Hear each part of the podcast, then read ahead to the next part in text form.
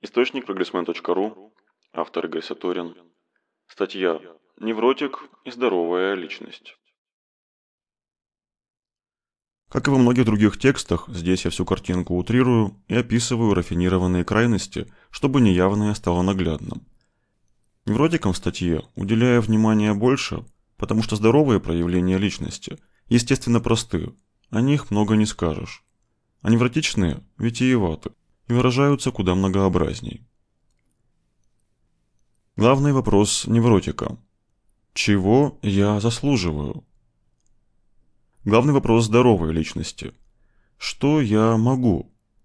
Или иначе, какие у меня есть возможности? Заметьте, оба вопроса ориентированы на достижение желаемой жизни, но подход совершенно разный. Невротик озадачен своим абстрактным правом на счастье, Здоровая личность озадачивается реальными возможностями его достижения.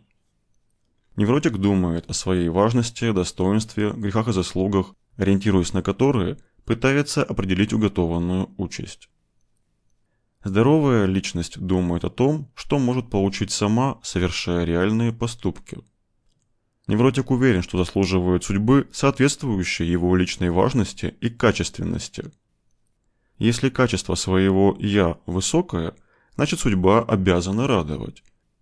Если качество «я» низкое, приходится либо опустив руки, мириться со своей ничтожностью, либо маскироваться, пытаясь убедить себя и окружающих своей высокой стоимости.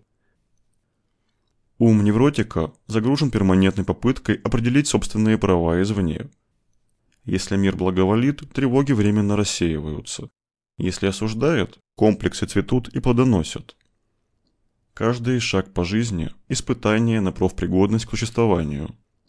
Невротик уверен, что получит тем больше, чем сильнее раздуется его важность. По итогу приходится так хитроумно балансировать, чтобы важность в своих же глазах не показалась блажью. Иначе она моментально сдувается до уровня ничтожества. В уме невротика градус самооценки – это такой индикатор положенного успеха. Чем выше самооценка, тем сильнее чувство собственной важности. Чем сильнее чувство собственной важности, тем радостней на душе, потому что иррациональный ум совершенно безосновательно предвкушает полагающееся к этой важности счастье. Раздутое эго приписывает себе максимум прав и возможностей, вплоть до откровенно неадекватных притязаний и королевских замашек. Так, например, самовлюбленный нарцисс, убедившийся в своем величии, невозмутимо принимает чужие блага как должное. Он чувствует, будто заслужил их, ввиду какой-то личной высокосортности, за которую окружающие должны отстегивать.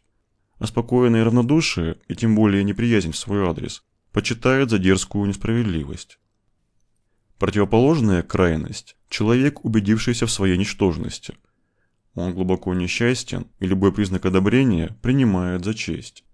А когда ему улыбаются и благоволят, он и тогда ерзает и мямлет, пассивно ожидая, когда счастье поднесут на блюдечке, только бы не показаться наглым и плохим. Для здоровой личности вопрос о своей качественности не стоит. Она тоже анализирует и пытается понять, на что в этой жизни можно рассчитывать, но в расчет берет не чувство собственной важности, а реальные способности, внешние возможности и необходимые для них усилия. А порой поступает еще проще. Сразу действуют, стучится в закрытые двери, проверяя на практике доступность желаемого. Возможные отказы и возражения встречает невозмутимо, как безличную статистическую закономерность. Из-за чего кажется невротику вопиющий наглый, дескать, просто приходит и берет. Такую поверку своих возможностей опытным путем не стоит путать с самоуверенностью нарцисса.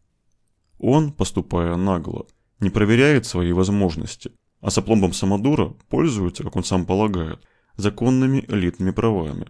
И спокойно встречать отказы не готов, принимает их за дерзновенную непочтительность. Невротик избегает неодобрения и отвержения, потому что его нутро предчувствует, как низко после этого падет самооценка и какой мрачной покажется жизнь. Даже двери закрывающегося перед носом лифта намекают ему, что он в этой жизни лишний. Если невротик опирается на абстрактные мистические права, выраженные внешним признанием, то здоровая личность на реалии. Кто угодно может не взлюбить, оттолкнуть, и в этом нет ничего страшного. Невозможно нравиться всем, а пытаться и вовсе невыгодно. как ни посмотри. Здоровая личность чувствует себя кем-то вроде уверенного покупателя и воспринимает жизнь как безграничную гряду шведских столов с обширным выбором. Не ждет, пока угостят по заслугам, а берет ответственность в свои руки и в рамках реальных возможностей активно выбирает то, что хочет.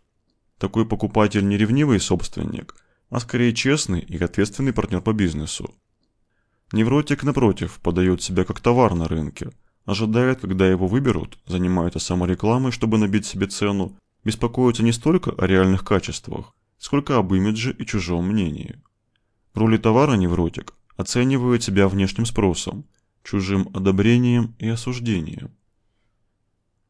Здоровую личность чужое мнение интересует постольку, поскольку лимитирует доступ к конкретным людям жизненного общепита. Деструктивная критика со столов не представляющих интереса не воспринимается вообще. Конструктивная принимается как полезная информация.